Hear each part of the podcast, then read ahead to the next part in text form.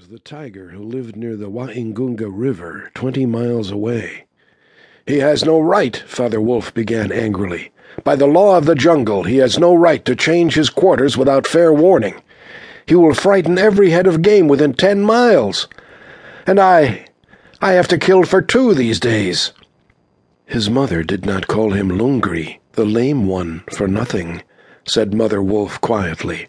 He has been lame in one foot from his birth. That is why he has only killed cattle. Now the villagers of the Waingunga are angry with him, and he has come here to make our villagers angry. They will scour the jungle for him when he is far away, and we and our children must run when the grass is set alight.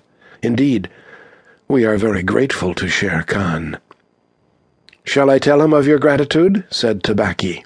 Out, snapped Father Wolf. Out, and hunt with thy master. Thou hast done harm enough for one night. I go, said Tabaqui quietly. Ye can hear Shere Khan below in the thickets. I might have saved myself the message. Father Wolf listened, and in the dark valley that ran down to a little river he heard the dry, angry, snarly, sing-song whine of a tiger who has caught nothing and does not care if all the jungle knows it. The fool, said Father Wolf, to begin a night's work with that noise. Does he think that our buck are like his fat Waingunga bullocks? Hush! It is neither bullock nor buck that he hunts tonight, said Mother Wolf. It is man. The whine had changed to a sort of humming purr that seemed to roll from every quarter of the compass. It was the noise that bewilders woodcutters and gypsies sleeping in the open, and makes them run sometimes into the very mouth of the tiger. Man, said Father Wolf, showing all his white teeth. Pfah! Are there not enough beetles and frogs in the tanks that he must eat man?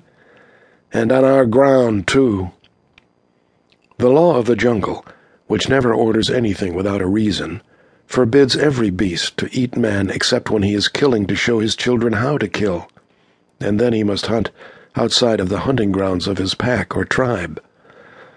The real reason for this is that man killing means, sooner or later, the arrival of white men on elephants with guns, and hundreds of brown men with gongs and rockets and torches. Then everybody in the jungle suffers. The reason the beasts give among themselves is that man is the weakest and most defenseless of all living things, and it is unsportsmanlike to touch him. They say, too, and it is true, that man eaters become mangy and lose their teeth. The purr grew louder and ended in the full throated of the tiger's charge. Then there was a howl, an untigerish howl from Shere Khan.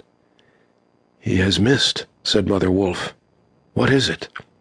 Father Wolf ran out a few paces and heard Shere Khan muttering and mumbling savagely as he tumbled about in the scrub.